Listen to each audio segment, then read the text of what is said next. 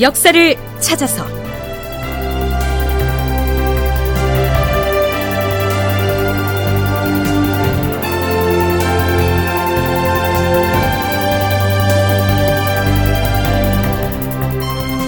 제 1275편 유흥치의 가도귀환 조선은 혼란에 빠지고.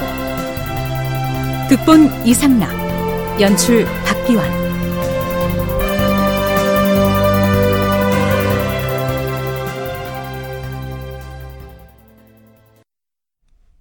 여러분 안녕하십니까? 역사를 찾아서의 김석환입니다. 인조 8년에 해당하는 서기 1630년 7월 23일 인조는 대소신료들의 청을 받아들여서 가도를 치겠다고 출정했던 군대를 해산하도록 명합니다. 가도에서 반란을 일으킨 융치를 명나라 조정을 대신해서 응징하겠다고 기세 좋게 출병했던 이 군대를 맥없이 철군하기로 한 것이죠. 7월 23일째 승정원 일기를 보면 그 철군 배경을 가늠할 수 있는 기사가 나타납니다. 비변사에서 보고한 내용이 이렇습니다. 전하, 일찍이 군대를 해산하는 문제에 대해서 주상전하께 여러 차례 아뢰고 여쭈었사옵니다. 그랬음에도 전하께서 여태까지 결정을 못 내리신 것은 유흥치가 다시 가도로 나올 것이라는 생각 때문이 아니었사옵니까? 하운데 근래 서북 방면에서 전해온 보고에 따르면 유흥치가 중국의 여순에 구금되어 있어서 행동이 자유롭지 못하다는 것은 의심의 여지가 없는 것 같사옵니다. 유흥치를 치겠다고 출병을 했는데 가도를 비우고 떠난 유흥치가 여순에 구금돼 있는 터에 언제까지 기다릴 수는 없는 일 아니냐? 이런 얘긴데요. 하지만 인조는 이렇게 대꾸합니다. 유흥치가 구금되어 있다는 말은 필시 헛소문일 터이다. 다만 군졸들이 병들고 상할까 염려되니 이제 그만 출정한 군사를 철군하라. 유흥치가 여순에 억류되지 않았을 것이라는 인조의 예측은 옳았습니다. 실제로 유흥치는 억류되기는커녕 명나라 조정에 귀순해서 진계성을 죽인 잘못을 사죄하고 용서를 받아낸 다음 다시 가도로 돌아오고 있었으니까요. 또 한 가지, 원정군의 해산을 서두를 수밖에 없었던 이유가 있습니다. 전투 대기 시간이 기약 없이 길어지면서 지쳐서 쓰러지는 병사들이 속출했기 때문이죠.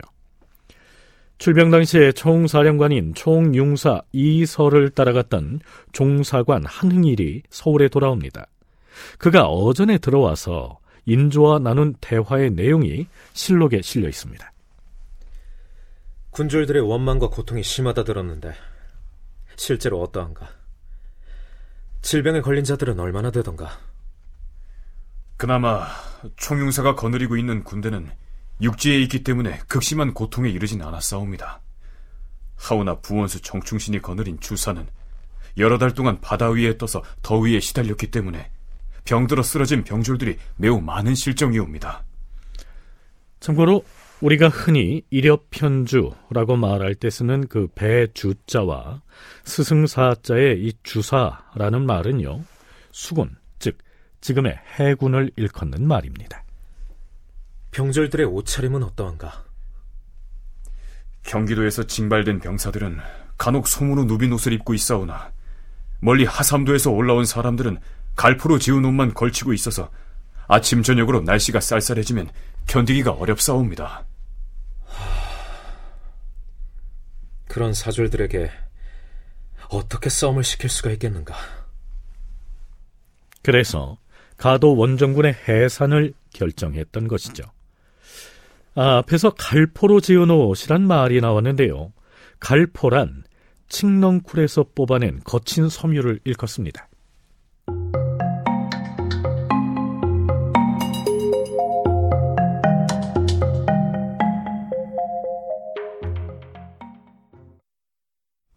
7월 27일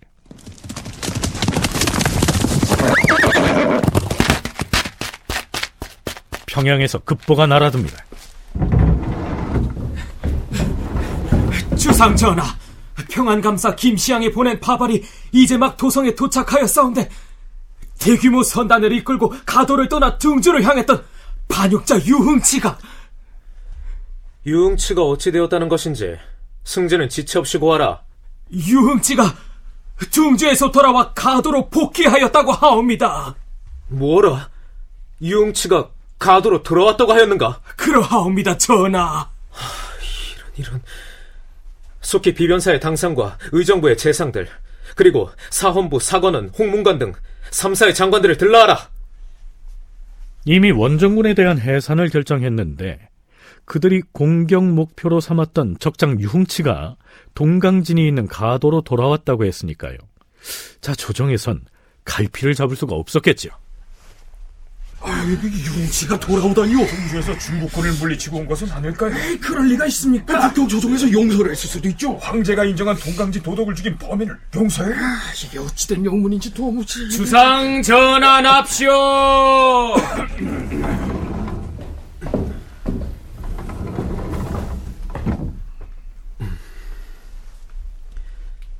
경들도 평안감사가 전해온 계문의 내용을 전해들었을 것이다. 철군 명령을 내린 지 겨우 사나흘밖에 안 됐는데 유흥치의 선박이 가도로 들어오다니 이제 어찌해야 되겠는가? 좌의정 김류가 아래옵니다. 평안감사 김시양의 장계를 보건대 융치가 등주로 갈 때는 100여 척의 선박을 이끌고 갔는데 이번에 돌아올 때는 수십 척에 불과했다고 합니다. 따라서 유흥치는 황제의 신임을 얻어내지는 못하였을 것이옵니다. 과인 또한 생각이 같다. 역적 유흥치가 틀림없이 우리로 하여금 군사행동을 하지 못하게 하려는 수작일 것이다. 황제가 그에게 부총이라는 직책을 제수했다는 말 또한 거짓이 아니겠는가? 우의정 이정구가 아뢰옵니다. 신의 생각으로는 중국 조정에서 이미 그의 죄를 용서한 것이 틀림없다 여기옵니다. 상황이 이러한데 우리가 다시 군대를 움직여서 그를 토벌하는 것은 불가하옵니다.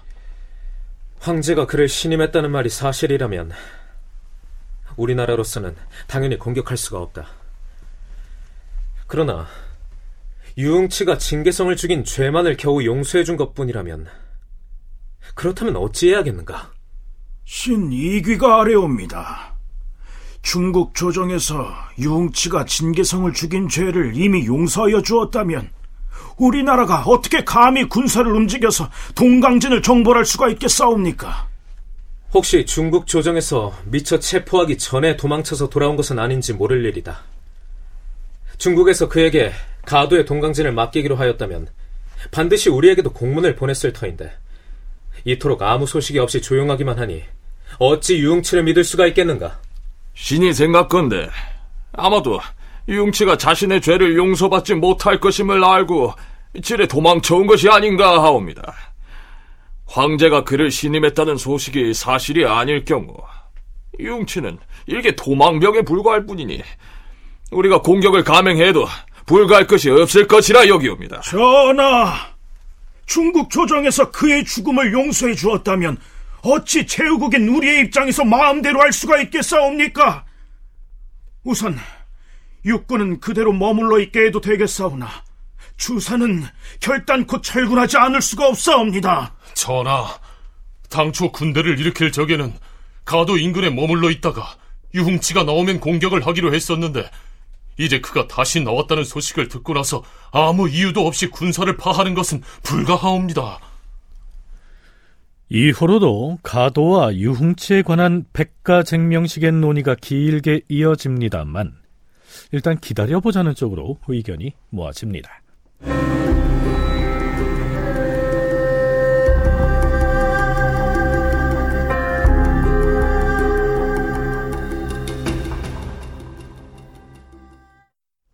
네, 이후로도 조선 조정에서는 정보가 워낙 부족해서 한동안 갈피를 잡지 못하고 설왕설래 하는데요. 자, 그렇다면 결과적으로 명나라 조정에서는 유흥치의 이 위상을 어떻게 정리했을까요? 공군사관학교 남호현 교수가 요약한 내용을 일부 인용하면 이렇습니다.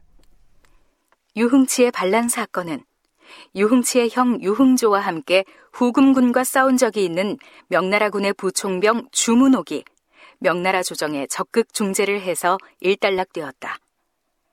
명나라 조정에서는 유흥치가 가도 일대의 지배권을 갖도록 인정하고 유흥치의 다른 형제들 또한 명나라 조정으로부터 관직을 제수받음으로써 마무리되었다. 그러나 가도에 돌아온 유흥치는 명나라뿐만 아니라 후금 측과도 교섭을 벌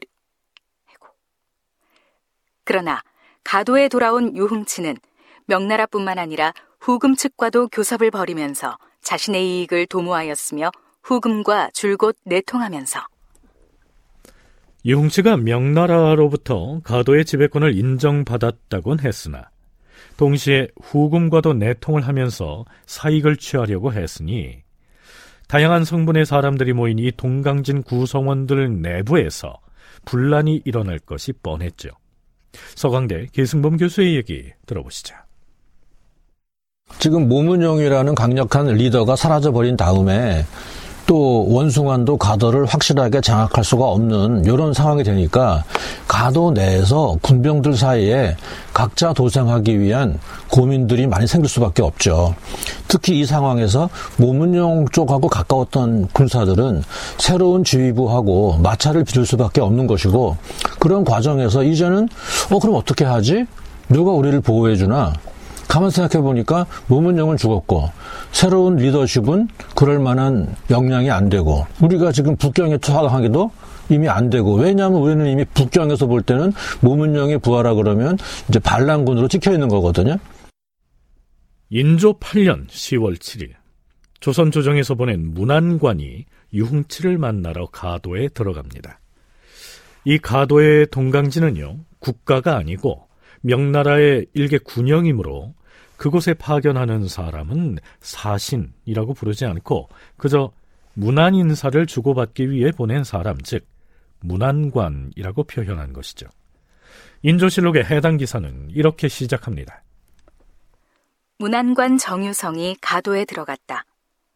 유흥치는 기공대첩, 네 글자를 새긴 붉은 길을 높이 세우고 장수들의 인사를 받은 다음에 조선의 문안관을 접견하였다. 기공대첩. 이 말은 적군을 크게 물리쳐서 뛰어난 전공을 세운다. 이런 뜻이겠죠. 그런 구호가 적힌 깃발 아래 도열한 장수들이 자신에게 존경을 표하는 모습을 연출함으로써 자신이 동강진을 일사불란하게 장악하고 있음을 보여주려고 한 것 아니겠습니까? 자, 그렇다면 유흥치는 조선에서 온 문안관에게 무슨 얘기를 했을까요?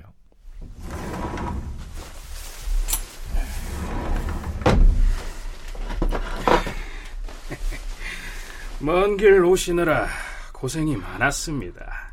아, 만나게 돼서 반갑습니다. 에, 이 체면 불구하고 먼저 식량 문제부터 꺼내야겠습니다.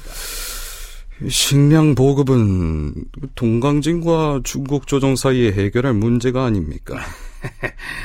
지금 여러 사정으로 그것이 여의치 않아서 드리는 말씀이지요. 무슨 얘긴지 드러나 봅시다. 지금 이곳 가도 안에 거주하는 우리 군민들은 식량을 보급받지 못해서 굶주림을 면치 못하고 있습니다. 그래서 조선 조정에 청하기를 우리가 양식값에 해당하는 물품을 보낼 테니 양식을 좀 바꿔주십시오. 그랬는데 겨울이 닥치도록 조선에서 쌀을 실은 배가 나타나지 않았어요. 우리가 군사를 배에 태워 보내서 육지로 나가 쌀을 실어 오려고도 생각을 했으나 우리 군사들이 소요를 일으킬까 걱정이 되어서 실행을 하지 못했습니다. 뭐 그런 사정을 우리 조정에 전하기는 하겠습니다. 할 말이 더 있어요. 당초에 내가 진계성을 제거했던 일은 부득이한 상황에서 생긴 일입니다. 그런데 이 일이 당신네 나라와 무슨 상관이길래 심지어 우리를 치겠다고 군사까지 일으킵니까? 조선은 중국 조정을 침략한 후금 오랑캐는 토벌하지 않으면서 중국 조정을 위해 방해되는 사람을 제거한 나에게 오히려 군사를 들이대려 하다니요. 뭐 그 일은 기왕 지나간 일이니 마음에 두지는 않겠습니다. 자, 자. 오늘은 내가 정성껏 대접을 하겠습니다. 봉악을 울려라!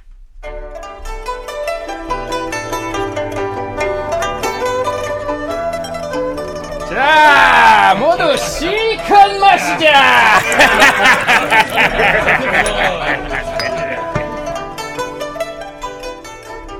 그러나 조선은 유흥치에 대해서 의혹의 시선을 거두지 않았기 때문에 그의 이 간절한 요청에도 불구하고 식량을 지원하지 않습니다. 그래서 어떻게 했을까요? 11월 29일치 실록 기사엔 이런 내용이 실려 있습니다. 유흥치가 난을 일으킨 뒤에 섬 안에 식량이 떨어졌는데도 중국에서 곡식을 대주지 않았다. 유흥치는 한족 주민들을 풀어서 평안도와 황해도 지방에서 곡식을 약탈하게 하였다.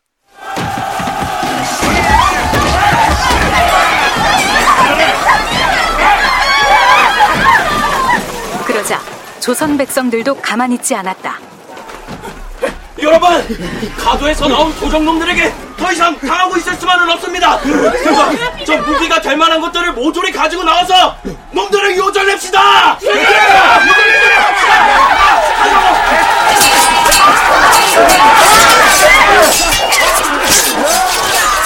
백성들이 모두 괴로워하다가 드디어 참지 못하고 한인들을 습격하니 죽은 자가 잠옷 많았다. 평안도 중화군에서는 유흥치가 부리던 하인들이 들이닥쳐서 약탈과 강간 등을 일삼자 참다 못한 군관 양덕위가 군졸들에게 명하였다. 저들의 난동을 더는 두고 볼 수가 없다! 저들은 민가에 들이닥쳐서 식량을 약탈할 뿐만 아니라 처녀를 겁탈하고 인명을 마구 살상하고 있다! 그리하여 백성들은 통분이 골수에 맺혔다! 군사들은 당장 출동하여 놈들을 요절 내도록 하라!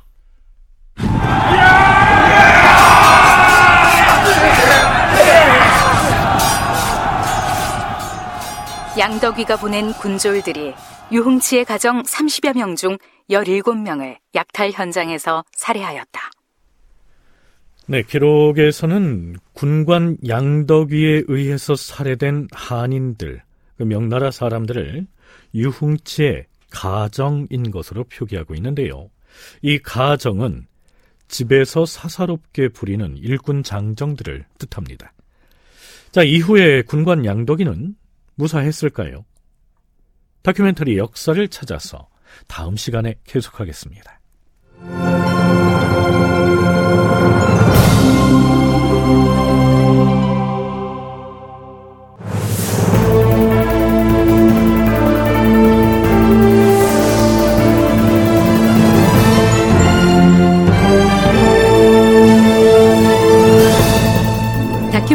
역사를 찾아서 제 1275편 유흥치의 가도귀환 조선은 혼란에 빠지고 이상락 극본 박기환 연출로 보내드렸습니다.